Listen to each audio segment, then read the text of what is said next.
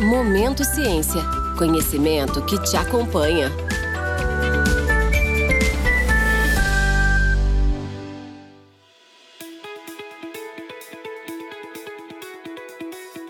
Alô, ouvintes do podcast Momento Ciência. O meu nome é Eduardo Raza e hoje eu tenho a responsabilidade e a honra de estar à frente desse episódio sobre empreendedorismo através da ciência. E o nosso convidado é o Eduardo Castan, fundador do Universo da Biologia Molecular e do Clube do DNA. Ele, que é um cara com uma trajetória incrível, se formou como cientista, migrou da academia para a indústria e agora ele usa a ciência para empreender e se tornou um dos maiores influenciadores científicos das redes sociais.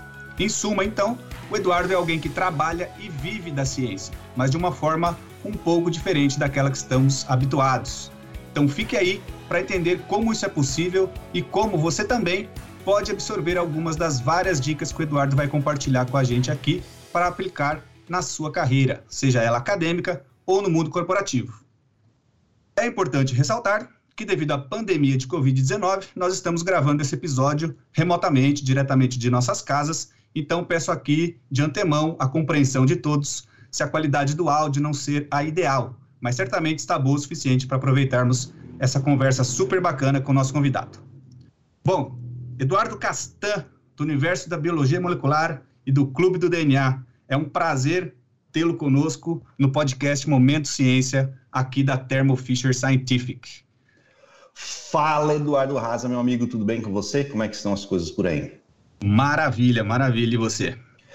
Maravilha também. Seria melhor se a gente tivesse presencialmente gravando, mas as condições não nos permitem, né? Vamos com o que tem.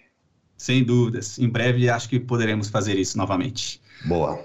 Bom, Edu, se você me permite chamar de Edu a partir de agora, é, eu gostaria de pedir para a gente começar, para que você se apresentasse para a nossa audiência brevemente aí, se você não se importar. Beleza, então como você falou, eu sou Eduardo Castan, hoje do Universo da Biologia Molecular. Esse é o nome é, das minhas redes sociais, da minha empresa. A empresa que, não é minha, né? A empresa que eu estou à frente nesse momento, que tem outras pessoas junto comigo, mas eu que estou à frente nesse momento. E eu comecei, eu não sei, eu não sei exatamente o que você quer saber, assim, não sei se a gente vai falar de credenciais aqui, mas só para o pessoal que não conhece o Universo da Biomol, não, não me conhece, que está ouvindo aqui não me conhece, eu eu, eu atuei na carreira acadêmica por um tempo, né? Fiz aquela jornada convencional da carreira acadêmica, graduação, mestrado, doutorado. Trabalhei na indústria por um tempo. Depois de um tempo, eu abri meu próprio negócio, que acabou virando o universo da biologia molecular. Hoje, o universo da biomol tem quase que dois anos, não, tem um pouco mais de um ano e meio, um ano e meio, e está indo muito bem. E chegamos aqui neste momento. Bom, eu acho que eu fiz aí um resumo rápido, porque a gente vai falar sobre isso, porque o tema é sobre isso, né? Então não quero queimar também, não quero dar spoiler do que a gente vai falar, mas esse é o resumo. É assim que comecei e assim que chegamos aqui. Não, perfeito, maravilha. E com certeza vamos tentar detalhar um pouco mais alguns aspectos dessa sua trajetória. E para começar, eu queria, inclusive, usar essa sua experiência, você, já, você que teve uma, uma experiência na origem acadêmica, né? A sua experiência e trajetória, então, para ilustrar para os nossos ouvintes aqui, basicamente, é, o que, quais são as oportunidades que se tem ao sair da faculdade, ao, ao sair da academia ou estando em vias de terminar a graduação ou a pós-graduação? Quais as possibilidades que você vê que existem hoje e como foi esse momento para você lá atrás? Beleza. Essa pergunta é legal porque é o seguinte, para mim, é, foi acho que para todo mundo, né, quando está começando, esse negócio de enxergar a carreira, de mirar o que, que a gente vai fazer lá na frente, parece muito nebuloso no começo. A gente não sabe direito o que fazer, quais são as oportunidades, o que existe aí para a gente. Pelo menos foi assim para mim e para várias pessoas que eu converso, que interagem comigo lá nas redes sociais também, eles relatam coisas semelhantes. Parece um negócio muito nebuloso, a gente não sabe o que vai fazer direito, né? Tá ali fazendo graduação, está aprendendo alguma coisa especificamente, mas não sabe como usar esse negócio na vida. E para mim não foi diferente disso. Depois, com o passar do tempo, é, com, com, o decorrer da carreira, seguindo com a parte acadêmica, depois migrando, etc., e hoje que eu falo um pouco sobre isso também nas redes sociais, eu, eu consigo visualizar melhor, eu consigo visualizar melhor como nós podemos atuar como nós profissionais na área de genética, biologia molecular, bi biologia, bio, o que for, o que for na área da saúde, o que for, relacionado a, a biológicas de um modo geral. Basicamente, são três colunas, são três pilares, e a gente pode pegar esse terceiro e dar uma puxadinha formando um quarto também. O primeiro deles, eu acho que é o mais convencional, é o mais natural, assim, é o que muita gente começa seguindo é, por diferentes razões, a gente até pode falar por quê, talvez as pessoas comecem, comecem seguindo por esse caminho, que é a área acadêmica, é a vida acadêmica, é seguir a trajetória de terminar a graduação, fazer talvez uma iniciação científica durante a graduação, um mestrado, um doutorado, muitas vezes um pós-doc para tentar passar no concurso, ser um professor, ser um docente, ser um, um pesquisador de uma instituição de pesquisa aqui no Brasil ou fora do Brasil. Esse seria o primeiro pilar, vida acadêmica. O segundo pilar é na indústria, que é o que vocês estão fazendo aí, que foi o que eu fiz também quando eu trabalhei com vocês. Você não falou isso, né? Mas a gente pode comentar sobre isso daqui a pouco. Uhum. E eu passei bons anos da minha vida aí na, na Thermo Fisher. É, que então é, o segundo pilar seria a indústria, trabalhar na indústria, você pegar o que você aprendeu tecnicamente na faculdade, inclusive na área acadêmica mesmo, quem fez mestrado, doutorado, e utilizar isso na, no mercado de trabalho. Bom, e a terceira vertente, que é onde eu me encontro agora, é o empreendedorismo. É você pegar o seu conhecimento, aquilo que você aprendeu durante a faculdade, ou mesmo na pós-graduação, mestrado, doutorado, e utilizar isso para montar o seu próprio negócio, oferecer um serviço, é, montar uma empresa e assim por diante. E esse, esse terceiro pilar, a gente pode dar uma puxadinha a mais, que é uma. Acho que são, são funções novas né, que estão se, se popularizando cada vez mais, que é você empreender dentro da internet. Então, pegar todo esse conhecimento e gerar conteúdo, produzir um podcast, por exemplo, você ter uma empresa dentro da internet, utilizando as mídias sociais, redes sociais, o, o famoso marketing digital que está cada vez mais popular, que seria um braço aí do empreendedorismo. É que é um braço bem peculiar, né? Então eu coloquei ele meio que à parte. Maravilha, muito legal. E você se antecipou aí, comentou algo que eu ia perguntar para você agora, que você ficou um longo período aí da sua carreira na indústria, né? inclusive aqui conosco na Thermo Fisher Scientific. Você poderia é, descrever um pouco das fun diferentes funções que você desempenhou por aqui? Posso. Eu passei, eu, eu acho que eu tive a, a sorte, o privilégio de, de, atuar nessas quatro, nesses quatro braços aí que eu falei, né? E um deles, ah, com certeza, foi onde eu passei mais tempo, foi na indústria até agora. Eu fiquei aí na Thermo Fisher, que quando eu entrei nem era Thermo Fisher, na verdade, né? Era Life Technologies, que é uma fusão de, de duas empresas, da Applied, antiga Applied, antiga Invitrogen, que são que vieram de outras empresas, enfim, era a Life Technologies, que foi comprada pela Thermo, e aí eu trabalhei nessas duas empresas, na Life e na Thermo. E eu passei sete anos, sete anos e dois meses aí, para ser mais preciso. Desse tempo que eu passei aí, cerca de cinco anos, mais ou menos, eu atuei muito tecnicamente, utilizando biologia molecular como minha ferramenta principal de trabalho.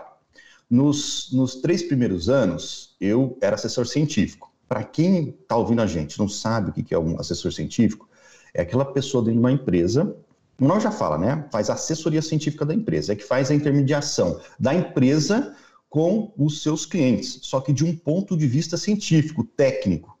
Então, o cliente, sei lá, ele tem alguma dúvida, algum problema, ele precisa ser treinado no equipamento, ele precisa fazer a resolução de problema, a, a empresa precisa divulgar um produto novo e assim por diante. Quem faz esse, esse meio de campo é o assessor científico.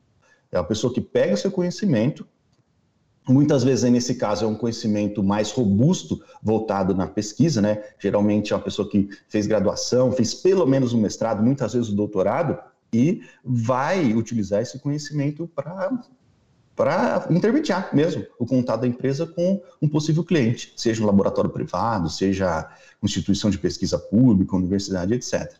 Então, dos três anos, dos sete anos que eu passei, três mais ou menos, né? Eu fiquei nessa função de assessoria científica. Depois eu entrei no marketing, só que no marketing, dentro do marketing da empresa, eu também tinha uma função técnica, que é uma função de treinamento a vendas. Eu era a pessoa, por um tempo, eu fui a pessoa responsável por capacitar os vendedores de maneira técnica. Então, ainda assim, eu fazia isso, dava treinamento, dava palestra, divulgava os produtos, só que internamente para os vendedores, agora já com uma abordagem mais comercial. Era um conteúdo técnico, só que com aquela pegada comercial também, falando para eles, para eles poderem entrar, a, a, sair na rua, fazer a venda do produto da maneira adequada, tanto do ponto de vista da empresa como do ponto de vista técnico é, para os clientes deles.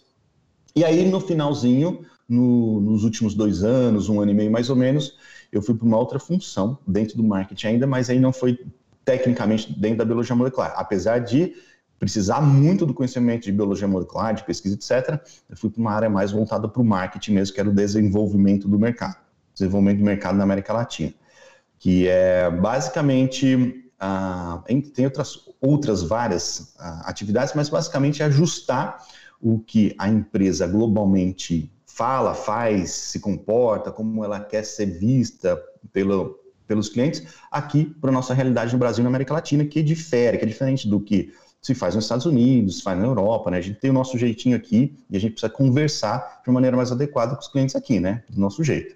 Então foi isso, basicamente isso. Nesses sete anos, essa foi minha trajetória aí. Bacana. E uma curiosidade aí, né?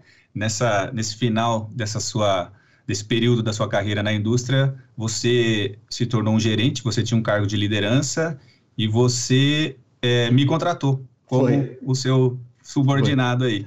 Então, aproveita até para deixar esse comentário aí e agradecer você por ter é, participado também da minha trajetória. E aproveitando Não, esse gancho. eu preciso ah. fazer, eu preciso fazer uma outra, falar uma outra coincidência em raça. Essa é uma ótima, porque legal demais, assim, acho que foi uma contratação muito feliz, tanto que você está evoluindo aí dentro numa velocidade muito grande. Mas tem uma outra curiosidade. Esse podcast que você está gravando, nesse momento aqui comigo, era para eu ter feito quando eu trabalhava aí. Era uma das funções, só que foi uma época de transição muito difícil, estava né? tendo muita atividade para todo mundo e a gente tinha que escolher o que queria fazer. Entre elas, tinha o podcast. Eu falei, pô, eu tenho outras coisas mais importantes para fazer nesse momento agora, eu vou ter que deixar o podcast de lado. E eu saí, o podcast não aconteceu. E agora está acontecendo aqui dessa maneira. Nós aqui conversando e eu não tenho nada a ver com isso. É, longe de mim ser determinista, mas parece que era o destino você realmente fazer o podcast Momento Ciência aqui com a gente. Boa. Muito bom. E só é, esticando um pouco, expandindo essa, essa pergunta dessa área da indústria que você tanto trabalhou, é, você, na, na posição de líder e gestor, você teve a oportunidade de fazer contratações, né?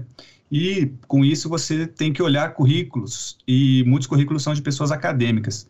Olhando para trás agora, você consegue é, observar e apontar algumas habilidades e qualidades que a pessoa desenvolve na academia, muitas vezes sem perceber, e que pode ser aproveitado e absorvido numa carreira na indústria?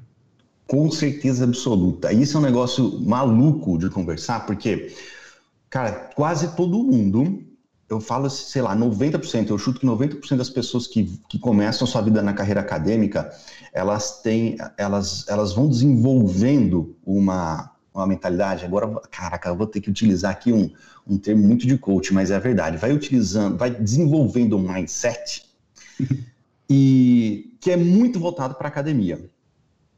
E isso não é culpa da pessoa, isso não é culpa minha, não é culpa nossa, porque nós passamos por isso, não é culpa nossa, simplesmente o, o nosso, o nosso sistema de ensino está moldado dessa maneira até hoje, até os dias de hoje, né? Acho que hoje está mudando um pouco, mas até hoje está mais ou menos moldado dessa maneira. E a gente é, é meio que doutrinado, não doutrinado, mas doutrinado não é a palavra, mas a gente é incentivado a pensar de uma maneira muito linear em relação à vida acadêmica, entendendo, mais ou menos entendendo que aquilo é a única coisa que tem para fazer. Então a gente faz, faz ali uma graduação, no final do terço, final da graduação, a gente começa a ver o que, que eu vou fazer da vida. Se eu quiser trabalhar com genética, se eu quiser trabalhar nessa área de biotecnologia, com biologia molecular, eu vou ter que fazer um mestrado e doutorado. E para eu continuar trabalhando isso, que é um negócio que eu gosto, atuando tecnicamente, utilizando esse conhecimento que eu estou adquirindo, eu vou ter que ser um professor, vou ter que ser um docente, ser um pesquisador. E vai seguir nessa linha, vai seguir nessa linha, vai se moldando para essa linha, desenvolve essa mentalidade de, de vida acadêmica. O que é, é excelente para quem quer de fato seguir na linha acadêmica, mas tem pouca, eu, diria que sim, tem pouca concordância com o que demanda o, a indústria. Quando a gente está na área acadêmica, o que conta muito são os títulos, o doutorado, o fato de você ter um mestrado, um doutorado é muito importante, você ter feito é, iniciação científica, aquilo que você publica é importante, os cursos que você faz, congresso que você frequenta, estágio, isso tudo é muito importante, é muito relevante quando você está na, na, na, área acadêmica. Uhum. Só que quando você vai para a indústria, essas coisas todas, elas continuam sendo, elas tendo a sua importância, mas elas ficam mais com cara de penduricalho, porque na indústria, o que importa de verdade é você, como funcionário, como colaborador, resolver um problema que existe no mundo, que existe naquela empresa, que existe no mercado. É isso que você tem que fazer. Se você, profissional, tem a capacidade de resolver aquele problema, não importa muito o seu currículo, a sua formação, não importa muito ah, quais são as suas credenciais. Se você tem a capacidade de resolver aquele problema, você está apto para atuar naquela determinada posição. Isso é um negócio muito louco que a gente não pensa. Então, quando a gente está lá na graduação, mestrado, aquela coisa, a gente fica focado nisso, em desenvolver nosso currículo, em desenvolver essas, ah, essas credenciais, essas habilidades. E quando a gente chega, às vezes as pessoas quando elas chegam naquele momento, pô, não é, não quero seguir para a área acadêmica, vou procurar outra coisa, vou buscar indústria. Às vezes a gente tem esses insights, algumas pessoas têm esses insights e elas elas rompem, né? Essa essa inércia da vida acadêmica e vão buscar alguma coisa fora. E aí elas com essa mentalidade de academia vão buscar um emprego na indústria e não tem nada a ver. O currículo é diferente, a maneira de conversar é diferente. O que é importante para a empresa possivelmente não é importante na vida acadêmica. Muda muito a dinâmica, muda muito a dinâmica. E se a gente pudesse resumir aqui, essa principal diferença é, independente do seu currículo, independente do que você formou, qual a sua formação formal, tem muito mais valor na indústria, na, na empresa, você ter a capacidade de resolver um, pepino, você resolver um problema. E às vezes resolver um problema, para ficar claro, não é um problema de fato, né? Às vezes um problema para uma empresa é um funcionário foi promovido, um funcionário foi promovido e precisa ser substituído. Sei lá, um, um assessor científico foi promovido a gerente de marketing e, a, e precisa ser contratada uma nova pessoa para aquela posição que ele ocupava. O problema, talvez, que você, como, como ouvinte, como possível interessar em trabalhar na indústria tem que resolver nesse caso, como exemplo, seria a, atuar naquela posição de maneira adequada. Então, você conseguir trabalhar como assessor científico para a empresa, você ajudar um cliente, você fazer resolução de problema, conseguir dar uma palestra, entendeu? Esse é o problema específico que você está resolvendo naquele momento. Meio, meio que independente do, do seu currículo. Eu sou um pouco prova disso. Eu tenho uma formação na graduação que é não muito convencional na nossa área. Eu sou zootecnista. Cara, não, não é muito comum ter zootecnista trabalhando nessa área, é mais biólogo, bio, bio, é, é, biomédico é bastante comum também. Sim. Biotecnologista é bastante comum também. Mas zootecnista não, não é muito comum.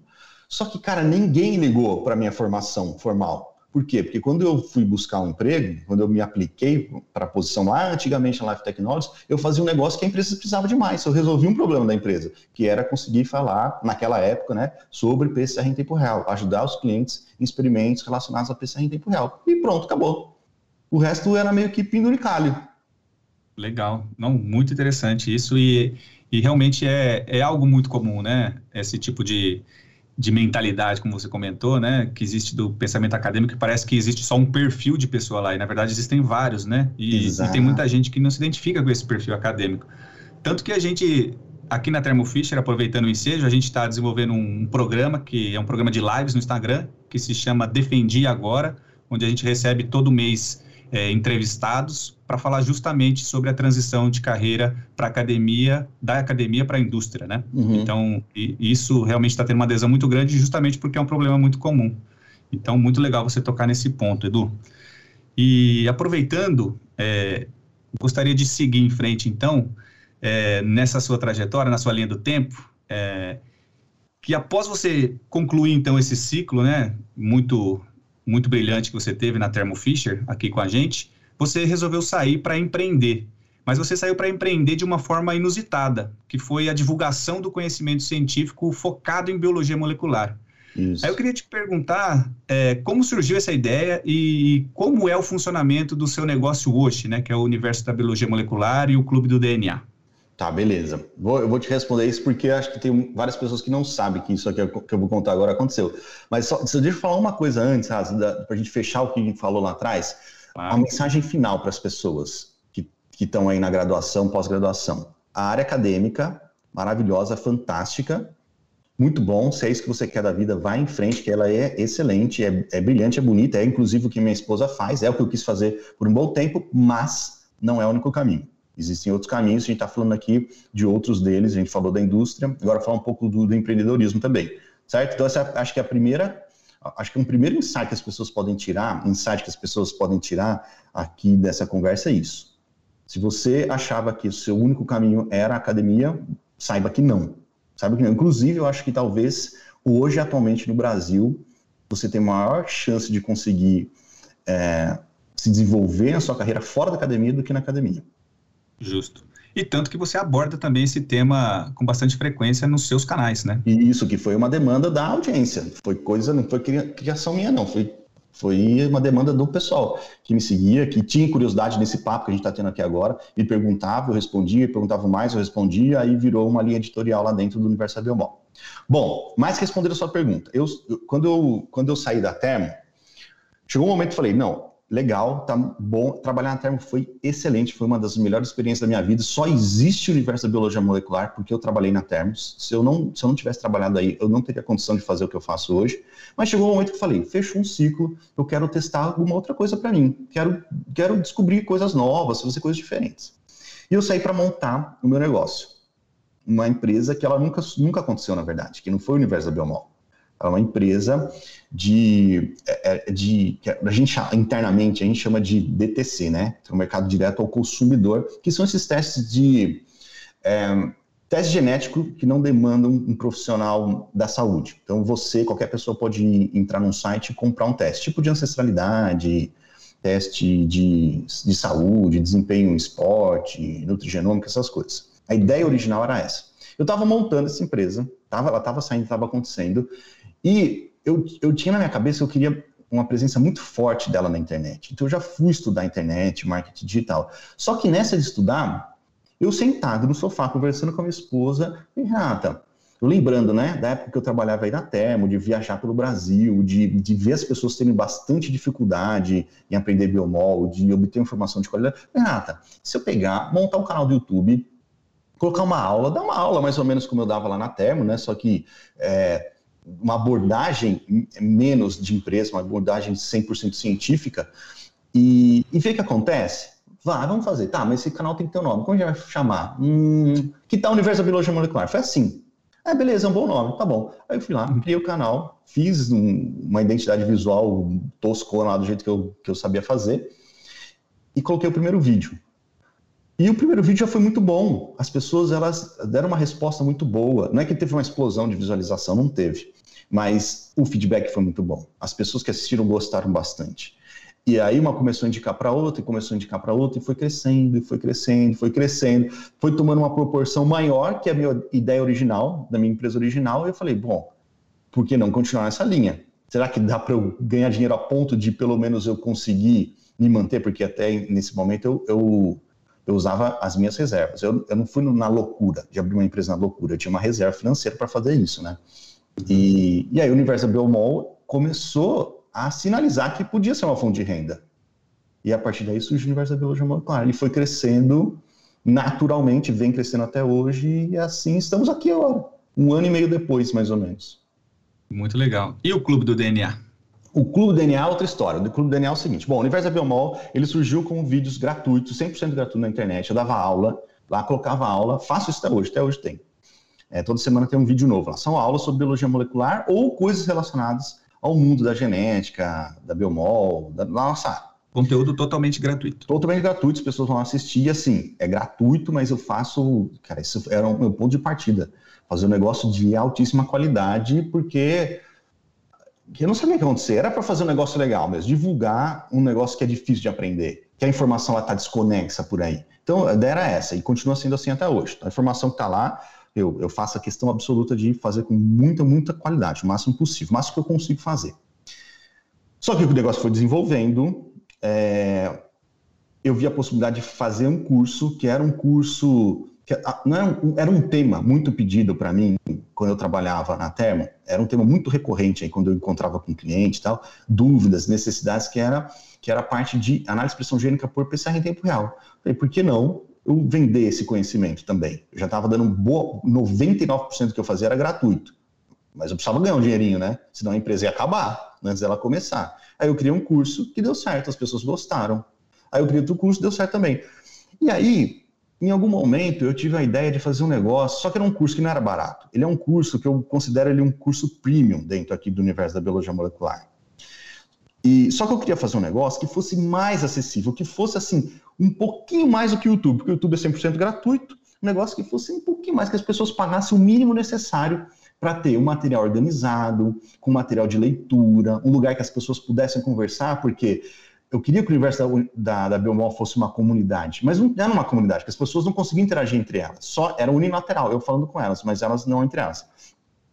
Aí eu queria fazer esse negócio, criar uma comunidade, um negócio mais organizado, mais estruturado. Eu falei, eu vou criar um clube de assinatura, que na verdade virou, acabou virando uma, uma escola de biologia molecular, que é o Clube DNA. O Clube DNA é uma escola de biologia molecular, um preço extremamente acessível, as pessoas pagam a mensalidade lá, um valorzinho por mês, que é quase simbólico, é para fazer a manutenção do, da, da, minha estrutura aqui, poder pagar um designer para fazer o material, sei lá, alguém para me ajudar na edição, essas coisas, e, e, divulgar o conhecimento da melhor maneira possível, com a melhor qualidade possível e de uma forma extremamente organizada. Nesse surgiu o Clube DNA, que é essa escola dentro do universo da biologia molecular. É uma escola de biologia molecular, portanto. Só que a gente não fala só de biomol. Ali é biomol, 90% é biomol, mas a gente fala também de desenvolvimento de carreira, Fala de outras coisas agora, por exemplo, vai entrar um curso aqui sobre como fazer apresentação no PowerPoint, essas coisas relacionadas ao nosso mundo, nossas necessidades, mas é, tudo orbitando a biologia molecular e a genética. É isso aí. Que bacana. Bom, e o, e o seu perfil no Instagram, hoje, pelo menos que eu chequei, tem mais de 24 mil fiéis seguidores ali e, no, e você tem mais de 22 mil inscritos no seu canal do YouTube também. E esses são, são números impressionantes se a gente considerar que trata-se de um perfil completamente focado em biologia molecular, né? Não é algo que está no mainstream, por assim dizer. Pois e é. A que você atribui esse sucesso todo? E você se considera um influenciador científico? Ó, vamos lá, então. O, vamos começar aqui pelo número surpreendente que você falou. Se a gente parar a pensar, né, pensar em biomol, ser surpreendente, focado em biomol, é surpreendente, mas será também, Rasa, que é? Porque pensa bem, toda, toda formação dentro da área de biológicas tem a capacidade, tem a possibilidade de utilizar a biologia molecular como ferramenta, certo? Então, apesar de ser biologia molecular um negócio nichado, específico, mas ele abrange todo a área de biológicas, desde o fisioterapeuta até o veterinário. Então, assim, todo mundo que, de certa forma, vai fazer pesquisa e precisa de ferramentas para manipulação do DNA vai acabar lidando ou, ou, sei lá, resvalando na biologia molecular. Então, tem esse ponto. O segundo ponto é que tem pessoas que estão aprendendo, ainda estão na graduação, não sabem como fazer a vida, nem sabem se vão utilizar a biologia molecular, mas consideram a possibilidade. Então, elas vão lá aprender também, visualizar. E tem o terceiro ponto, que foi um pouco da pandemia. É o que eu falo até dois anos atrás, ninguém sabia, só nós sabíamos o que era PCR em tempo real. Hoje em dia, a minha tia, a avó, sabe o que é PCR em tempo real. Todo mundo sabe o teste PCR. Então, é um negócio que cresceu e não, não tem volta. O mercado expandiu, ele não vai retroceder. Laboratórios que nunca fizeram biomol vão começar a fazer e não vão voltar atrás, aprenderam, adquiriram essa, esse conhecimento. Então, tem isso também, né? Tem, então, assim, parece super nichado, mas tem esse outro lado. Qual é o tamanho do mercado? Eu não sei dizer. Eu não sei até onde, onde vai crescer. Eu acho que tem bastante espaço ainda, muito espaço no Brasil, porque assim, o crescimento ele não desacelerou até hoje no universo da Biomol. Então tudo indica que não está saturado, a audiência não está saturada, ela vai continuar crescendo. Então essa é a primeira coisa. Aí você fala do sucesso em si, né? Por que, por que eu atribuo o meu crescimento, esse crescimento grande? E eu vou te falar um negócio, cara, eu nunca falei na vida. O meu, o meu crescimento, eu acho, não é por causa do meu conhecimento de biomol, não é porque eu manjo de biologia molecular, porque tem, cara, tenho certeza absoluta, tem muita gente que sabe muito mais sobre isso do que eu. Tenho certeza absoluta aqui no Brasil. Só que eu tenho, eu tenho uma, acho que uma, uma facilidade, que é a facilidade de explicar E eu vou te falar que eu tenho certa facilidade para explicar, porque eu sou meio burro. Eu tenho dificuldade para aprender. é sério, cara, eu sou, eu sou meio lento para aprender. Eu, um tempo atrás eu fiz MBA, já velho, e, cara, eu era o último da sala a entender as coisas. Eu sempre sou, eu sou sempre devagar. E para eu entender, eu preciso estudar, eu preciso organizar o meu raciocínio, eu preciso colocar em bloquinhos na minha cabeça o conhecimento que eu estou absorvendo ali. E isso, no final das contas, me ajuda porque eu consigo depois passar o que eu aprendi, as duras penas, em formato de bloquinho também. E as pessoas conseguem entender. Elas acabaram que, é, sei lá, elas, elas conseguem entender. Por, por eu ter essa dificuldade, elas acabam entendendo. Eu preciso simplificar para mim e eu acabo simplificando para elas também na hora de, de, de, ensinar. Isso ajudou bastante, eu acho. Cara, eu acho que esse é o lance, esse é o grande lance da, da biologia molecular. Então não é o meu conhecimento, né? é a minha capacidade de, de explicar coisas difíceis e abstratas, porque eu sou burro. Olha, não, não sei se, se isso é realmente uh, o, o, a razão disso, mas que você tem uma didática impecável, isso é fato. Né? Todos, nós, todos nós sabemos. Quem já trabalhou com você sabe disso. E, e eu tenho certeza que você não está usando aí de falsa modéstia para isso, né? Tenho certeza que você vê de fato desse jeito. E... sabe o, sabe o, o Cort... não, não é o Cortella. Cara, tem um, putz, esqueci o nome, tem um filósofo, é um desses filósofos famosos, ele fala que ele é um explicador. Ele fala ele fala assim que ele, que ele tem um conhecimento legal, tal, tudo, mas o grande poder dele é que ele é um bom explicador. E quando eu ouvi aquilo, eu falei, caramba, é assim que eu me vejo também. Eu acho que eu sou um bom explicador. É isso, é isso que acontece. Eu sou, no final das contas, um bom explicador. Que é um grande diferencial, né? Hoje em dia, diga-se passagem. Muito Espero bom. É. E você comentou aí da, da, da pandemia, né? Você, uhum. você acha que é, que a debandada do físico para o virtual, que foi impulsionada justamente pela pandemia, é, ajudou, potencializou seus canais? Você acha que fez surgir outros perfis semelhantes, talvez concorrentes ou parecidos? Como você acha que isso impactou uh, o, seu, o, seu, o seu negócio, o seu trabalho hoje? o, o, crescimento do universo da Biomol, eu não consigo falar exatamente se qual foi o impacto da, da pandemia. Porque ele, o universo avião surgiu na pandemia praticamente. Ele começou mais ou menos em janeiro de, de 2020 e já em fevereiro e março a gente estava entrando, já fechando tudo e tal. Então, o crescimento em si eu não sei. Mas uma coisa eu, eu consigo te falar. Eu acho que facilitou a, eu tirar o, o nariz debaixo da água, quando eu estava sem dinheiro, né? Porque as pessoas, elas... Eu, eu comecei a vender os cursos um pouco depois da, do começo da pandemia. E as pessoas, acho que elas sentiram, elas visualizaram que elas iam ter necessidade de continuar estudando de maneira digital, né, não física. E isso, acho que isso me ajudou nesse sentido. Então, assim, foi importante para o universo da biologia molecular para entrar capital para a empresa para conseguir investir. Investir, investir na própria empresa, tipo comprar um microfone legal, para conseguir gravar os vídeos, os cursos, uma câmera melhor, fazer um cenário, porque eu gravava num cenário improvisado, com criança chorando perto, cachorro latindo. Então, uhum. deu uma profissionalizada nesse sentido que ajudou bastante. E hoje eu consigo pagar outros profissionais para fazer design para mim, para me ajudar a transcrever vídeo, que é um negócio bem difícil, complexo, para fazer o material escrito lá do Clube do DNA, por exemplo, que também é difícil de fazer. Então, nesse sentido, se, acho que se não tivesse tido a pandemia, para mim ia acontecer, eu acho, mas ia ser bem mais lento do que foi. Então, financeiramente, assim, ajudou bastante, eu imagino. É uma suposição, né? Mas eu acho que sim.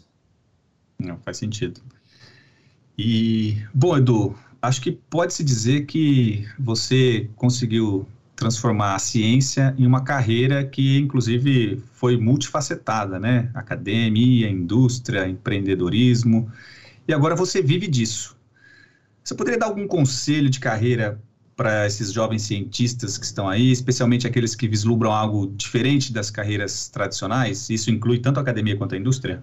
Com certeza, cara. A primeira coisa foi o que a gente falou lá atrás, que eu fiz questão de falar, e eu fiz questão de falar porque isso chega direto para mim nas redes sociais, eu quero vou falar de novo. Primeiro, não existe um, um, caminho apenas. A vida acadêmica não é a sua única saída. Esse é o ponto de partida. Vai, vai pela gente aqui que você tem outras possibilidades. Essa é a primeira coisa. Você sabendo que você tem outras possibilidades, a gente separou em quatro bloquinhos aí, né? O primeiro é a própria vida acadêmica, depois trabalhar na indústria, terceiro fazer, você trabalhar, ser um empreendedor, e mesmo como empreendedor, aquele puxadinho é ser um empreendedor dentro do, do mundo digital, que é um, muito peculiar. Então, primeira coisa para você que está escutando a gente aí, a primeira dica é visualize essas quatro possibilidades. Analise as quatro possibilidades para você tomar a sua decisão. Essa é a primeira. Segunda dica: todas as, todas as quatro carreiras, as quatro decisões que você pode tomar, qualquer uma das quatro aí, elas são excelentes, elas estão corretas. Elas são boas. Não existe uma melhor, não existe uma pior. Isso é outra dica fundamental. Só que, para cada uma delas, existe um perfil preferencial de profissional. Não quer dizer, isso não é uma regra, não está escrito em pedra, mas existe um perfil mais ou menos indicado para cada, mais compatível, vai, para cada um desses, desses quatro cenários. Por exemplo, lá na vida acadêmica. Uma pessoa que trabalha na vida acadêmica, ela tem, ela tem que gostar de estudar, ela tem que gostar de ler, ela eventualmente tem que gostar de falar em público, porque você tem que sempre dar uma palestra, defender um negócio, apresentar alguma coisa num congresso, tem que gostar de falar em público, tem que ter curiosidade, é uma pessoa que tem que ter aquela gana de aprender coisa nova, de experimentar, afinal de contas vai fazer experimento, tem que saber é, tem que ter na consciência que vai lidar diretamente com o governo para conseguir bolsa, vai depender do governo. É uma vida menos é, dinâmica menos agitada, porque depende desse processo de conseguir bolsa, de conseguir um financiamento. Esses processos são morosos aqui no Brasil, são demorados, é normal. A pessoa tem que ter consciência disso. Então, para você que está escutando e quer seguir a vida acadêmica, que é uma, que é uma carreira belíssima, eu, eu aplaudo as pessoas que, que decidiram e conseguem atuar na vida acadêmica aqui no Brasil, porque não é fácil, não é nem um pouco fácil, na verdade.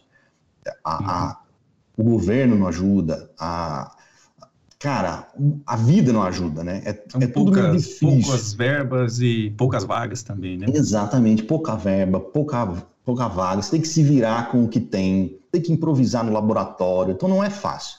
Então, para você que, tá, que pretende seguir a carreira acadêmica, tenha isso, consciência desse cenário e uma, talvez aqui uma, uma uma característica interessante, né? uma, uma condição interessante, assim, é, talvez um pensamento altruísta para você que quer seguir a carreira acadêmica, um pensamento altruísta, porque quando você faz uma pesquisa, quando você faz você faz um experimento, você está fazendo um negócio para jogar para o mundo, né? Você tem que fazer uma coisa, sei lá, que vai servir direto ou indiretamente para as pessoas. Então tem que ter um pouco desse, desse pensamento também, dessa, dessa, dessa, dessa gana, dessa vontade de fazer uma coisa pelo mundo. Uhum. Como eu posso uma... servir? Como posso ajudar? Exato, posso exatamente isso, né? Como ser útil. Então, esse é um negócio legal. Se você se enxerga nessas características, pô, legal. Você tem, eu diria, né? Pessoal, uma, é pessoal isso, né? Uma ideia minha. Eu diria que você tem um perfil compatível com a academia. Já para quem quer seguir na indústria, é um pouco diferente. A indústria é muito mais dinâmica, ela tem mais altos e baixos, que as empresas estão sempre crescendo, elas estão sempre fundindo umas com as outras, os departamentos estão sempre mudando, é gente que entra e que sai, é demissão que acontece, é nova vaga que aparece, são novos segmentos que entram no mercado. Então, é muito mais dinâmico. Então, os altos e baixos são muito grandes. Então, no primeiro caso, também tem aquele lance, né? Tem uma estabilidade, teoricamente, na, na academia, tem uma estabilidade um pouco maior. Na indústria, talvez uma, uma, uma instabilidade um pouco maior. Talvez tenha umas, alguma variação é, mais intensa dentro da carreira. Porém, é difícil, é difícil, mas acho que eu não conheço ninguém que fica desempregado também. E assim, pode ter uma demissão normal, empresas demitem, é o que acontece, só que tem outra querendo contratar logo em seguida. O mercado é muito quente, é muito dinâmico, principalmente na nossa área. Aliás, eu tenho certeza absoluta, tem muito mais gente contratando do que demitindo hoje. O mercado está crescendo muito mais. Depois da pandemia, então, ixi, crescendo muito mais. Ele já crescia antes, aceleradamente, ele crescia mais, mais rapidamente que o, que o próprio Brasil, que a própria economia brasileira, o que é um indicativo muito grande. Dentro da área da saúde, dentro da área de biológicas, crescia mais rapidamente ainda a parte de biotecnologia, biologia molecular, e depois da pandemia isso foi um tiro. Então, assim, é um mercado que não para de crescer. Só que tem esse, é um, esse negócio mais intenso, a cobrança é maior, você tem um chefe, uh, o formato, como você se portar também é diferente. Existe você precisa se colocar, se moldurar naquela, naquelas condições da indústria, o que é normal, isso em qualquer planeta, qualquer país do, do nosso planeta é assim, funciona assim. Uhum. Então, o perfil de quem quer trabalhar na, na, área, na, na área corporativa, um perfil mais dinâmico, é, que um, um, perfil com resiliência, que aguenta essa, esses altos e baixos, a capacidade de lidar com diferentes pessoas também, de receber crítica, porque tem cliente falando com você, cliente no mede, né? Ele fala, é normal, faz parte do jogo. Tem que ter essa, tem que ter aguentar esse tranco aí. No empreendedorismo, por outro lado, o empreendedorismo, ele, ele é muito mais de todos, é o mais instável de todos. Porque se você para de trabalhar, você pode ganhar dinheiro automaticamente. Então, se você tiver uma dor de barriga, a empresa depende de você, possivelmente você vai, principalmente quem está no começo, que nem eu, vai, vai parar de ganhar dinheiro é muito mais arriscado. Então tem que ter estômago para aguentar, tem que ter estômago para olhar o dinheiro na conta desaparecendo, talvez ficar endividado, talvez ficar muito endividado, é, não ter certeza se sua ideia vai dar certo, não ter certeza que, que as coisas vão funcionar, tem que ter estômago para isso. Mas, ao mesmo tempo, possivelmente a recompensa, quando dá certo lá no outro lado, financeira, ela pode ser muito maior, né? Sempre, né? O risco está associado ao prêmio, é normal. Quanto maior o risco, geralmente maior o prêmio. Então tem que ter esse, esse negócio. Tem que, tem que ter gana para trabalhar sozinho também. É muito solitário fazer isso aqui. Né? Não é um negócio fácil. Não, não é, é, legal você tomar um cafezinho, ter a galera para você conversar, bater um papo aqui.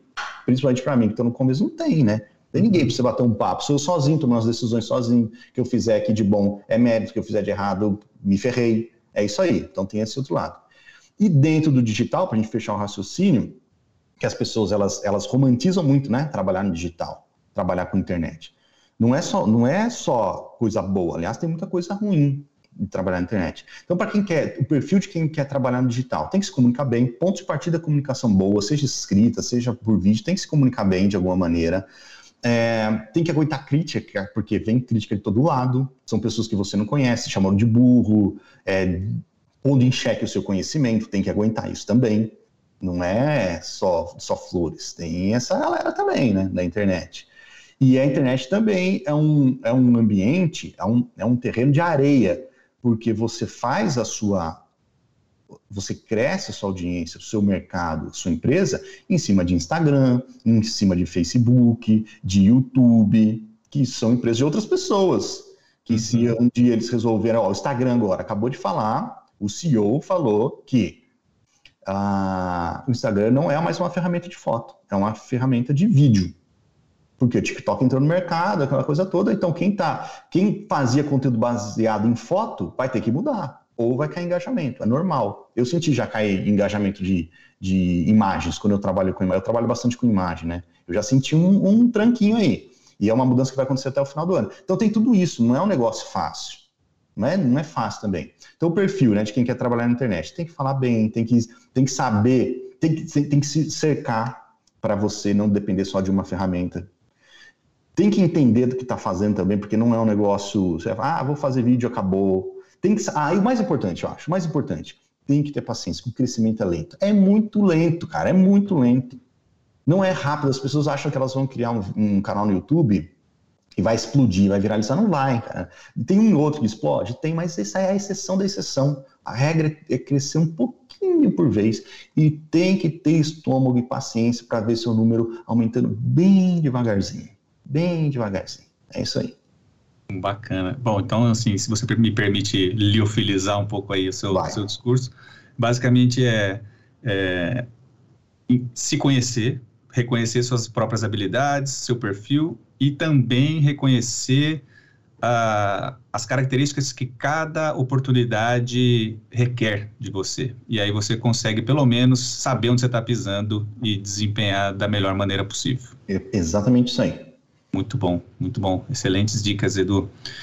Edu, você comentou um pouquinho atrás, na nossa conversa, sobre você nem saber mais ou menos o tamanho desse mercado. E quando você estava falando isso, eu suponho que você estava falando do mercado dessa demanda por treinamento e conhecimento técnico acerca da biologia molecular, certo? Certo. E a biologia molecular hoje é o seu universo de trabalho, com o perdão do trocadilho. Você confere? e, certo, isso. E, e assim, é, pensando assim nos anos vindouros, né?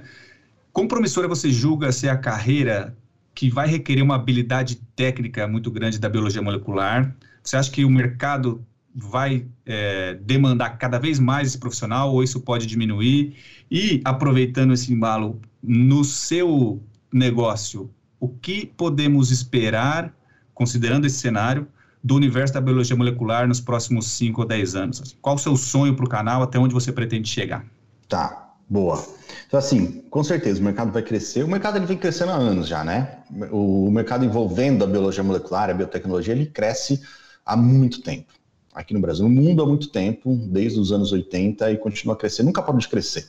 E ele vai continuar crescendo, cara, tecnologias novas estão sendo desenvolvidas, nós temos CRISPR entrando agora mais forte no mercado, né, deixando de ser apenas pesquisa, tem sequenciamento de terceira geração, tem essas tecnologias novas de detecção aí que surgiu, né, acelerou por causa do, do SARS-CoV, essas tecnologias de detecção rápida do SARS-CoV por, por PCR mesmo. Então o mercado ele não vai parar de crescer, ele vai crescer bastante e acho que por um bom tempo. Eu vejo mais ou menos assim, ó, eu vejo mais ou menos assim. Ah, o mercado relacionado à biologia molecular é equivalente, semelhante ao mercado de, é, de programação de computador. É um mercado, o programação de computador é um mercado que vem crescendo, está precisando cada vez mais de desenvolvedores, nunca mudou isso, quer dizer, um dia vai mudar, né? Tudo vai mudar, mas até uhum. hoje vem crescendo, demandando mais profissionais, cada vez mais. Eu acho que o, o mercado da, da biomol segue esse caminho. Aqui no Brasil, principalmente, por quê? Porque muita gente utiliza técnicas tradicionais para fazer análise de, de, qualquer coisa, por exemplo, detecção de patógenos. Tem muito laboratório que faz método tradicionalzão de cultivo, etc. Então tem espaço para crescer aí. O agronegócio aqui é gigantesco e não tem quase nada do agronegócio utilizando biomol ainda. Não tem esse mercado gigantesco. A área de saúde não precisa nem falar. A área de saúde reprodutiva também, que é já é uma área que ela sozinha, independente da biomol, cresce muito e não vai parar de crescer. Então o mercado vai crescer muito ainda eu, eu vejo assim, a demanda por profissionais vai aumentar, vai continuar aumentando, e de todos os níveis. Profissional que só tem graduação, profissional que tem curso técnico, profissional que tem mestrado, profissional que tem é pós-graduação de modo geral, mestrado, doutorado, vai, vai continuar crescendo, cara. Eu vejo isso de uma maneira, um crescimento muito forte, muito forte. Agora com a aceleração da pandemia, então, vixe Maria, vai ser demais, eu acho. É assim que eu vejo. E o universo da Biomol, nisso vou, a gente vai continuar produzindo conteúdo. O que, que, eu, que, que eu quero para o universo da Biomol? Eu quero expandir o, o, que, o que eu compartilho de conhecimento, eu quero expandir, não quero limitar a, ao meu conhecimento. Porque eu, eu tenho um limite de conhecimento, obviamente. Eu consigo falar bem sobre algumas coisas, mas tem outras coisas que eu não sei falar. Eu não sei falar sobre bioinformática, por exemplo.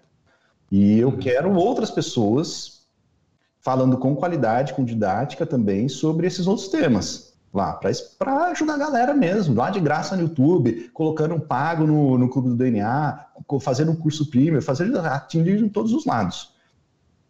Agora, com o final da pandemia, eu, eu, tenho a pretensão de fazer eventos presenciais também, que as pessoas demandam muito isso, né? Evento presencial, talvez com aula prática, tem essa possibilidade de crescimento também. Um, que mais? O, o, dentro, dentro, do, dentro do próprio YouTube, isso é uma, algo que eu estou pensando em, em como operacionalizar. Eu tenho a pretensão de gerar conteúdo mais básico também. Mais básico não para não não leigos. Quero falar para leigos. Legal. Só que eu não sei se isso vale a pena, eu não sei ainda. Eu estou pensando se vale a pena colocar dentro do canal do Universo da Biomol ou fazer um canal à parte para falar com leigos. Porque você perguntou lá atrás e eu não respondi se eu me considero um influenciador. Eu, eu me considero um influenciador para a gente que trabalha com isso, ou que quer trabalhar com isso, mas eu não sou influenciador para leigos. Uma pessoa que não entende de biomal entrar no meu canal não vai entender nada, vai sair fora, não vai assistir. Mas eu, eu tenho a pretensão de falar para para sua tia, por exemplo, para minha avó, Uhum. Para elas assistirem conteúdos relacionados à genética, aí não seria só sobre biomol, né? Sobre ciência de modo geral, mas mais voltado para a área da genética. Falar para essas pessoas também e expandir o conhecimento para essa galera. Então são essas essas pretensões. Talvez fazer em outros idiomas também. Tem algumas ideias para surgir, mas eu não sei. Não cursos sei práticos. Como... Cursos práticos, com certeza, ali no futuro, com certeza isso vai ter. Maravilha. Então, expansão de público e conteúdo no de curto prazo aí, podemos esperar. Ah, com certeza. E de formato também, né? De formato também, porque agora com pessoas trabalhando, com colaboradores dentro do universo da Biomol, eu consigo expandir para outros formatos. Talvez podcast, é, talvez outras redes como TikTok, que não dá para fazer todas as redes, é impossível, né? Aí vocês vão ver lá fazendo dança. Não, brincadeira. A rede no TikTok seria um conteúdo. Tem um pessoal fazendo conteúdo técnico no TikTok também. Tem que ajustar o formato, né? Que é, é particular, é peculiar do TikTok. Então é isso, é isso aí. Maravilha, Edu. Edu, a gente já está caminhando aqui para o final do nosso tempo, mas eu gostaria de agradecer muito você por essa conversa. Eu tenho certeza que muita gente se identificou e também se beneficiou muito das várias dicas e conselhos que você compartilhou aqui com a gente. E queria passar a palavra para você aí para seus comentários finais, recados finais que você queira dar. Tá, beleza. Então, ó, eu quero também agradecer todo o pessoal da Termo que fez esse convite. É, um, é uma parceria isso daqui, porque é muito legal voltar a, a, a falar com a Thermo Fisher. A gente nunca deixou de se falar, né? Nós, nós amigos dentro do, dos funcionários aí, que são meus amigos até hoje, mas eu aqui, a, trabalhando diretamente para a empresa de novo, é um negócio muito legal. É, é uma sensação muito gostosa, cara é, é, é gostoso demais, assim, é tipo um, um filho voltando para casa, assim, de certo modo, sabe? É muito gostoso isso. Então, eu queria agradecer por essa, eu queria agradecer vocês por esse sentimento que vocês me proporcionaram e pelo convite, cara, porque a Thermo Fisher, do tamanho que é, essa empresa gigantesca, maior do mundo na área de life science, me chamando para falar no podcast é um carimbo para mim de, pô, tô atestando o que você fala. Eu gosto demais, eu fico feliz demais de, de poder de participar, de falar com vocês, de atingir outras pessoas através de vocês, né? Através da Thermofish. Então é isso, cara. Brigadão, brigadão demais. Você e o pessoal também, que tem muita gente que a gente conversou, né, Rasa, que tá aí te ajudando a fazer o podcast. Você é a cara do podcast, mas tem um monte de gente aí por trás que, que ajudou a gente aqui nesse processo. E eu estou agradecendo todo mundo. Ah, galera, antes de terminar aqui, deixa eu falar uma coisa. É, se você não conhece o Universo da Biologia Molecular, não me segue lá nas redes sociais, por favor. Vai lá no Instagram, ó, arroba Universo da Biomol, no Instagram. E no YouTube é Universo da Biologia Molecular. No Instagram, conteúdo mais direto, um papo mais direto comigo, mais é, resumido, vamos dizer assim e no YouTube o conteúdo mais profundo. As aulas são mais completas lá, beleza? Segue lá e a gente se vê por lá. É isso Maravilha. aí. Valeu demais, brigadão. E tu sabe que a recíproca é verdadeira pra gente também. Ficamos muito felizes de ter você de volta aqui como convidado. E, e é isso. E para você que está aí nos escutando, se você ainda não o faz, Siga ou favorite o podcast Momento Ciência no seu tocador de podcasts para acompanhar os próximos episódios e também aproveite para escutar os antigos. Nós estamos aqui duas vezes por mês trazendo as informações mais interessantes e relevantes do universo da ciência e da saúde para vocês com convidados mais do que especiais.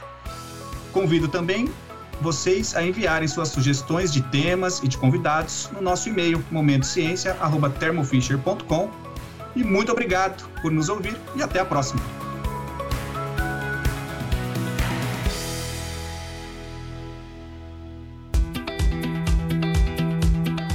Momento Ciência é um podcast da Thermo Fisher Scientific, em produção pela U Project Content House.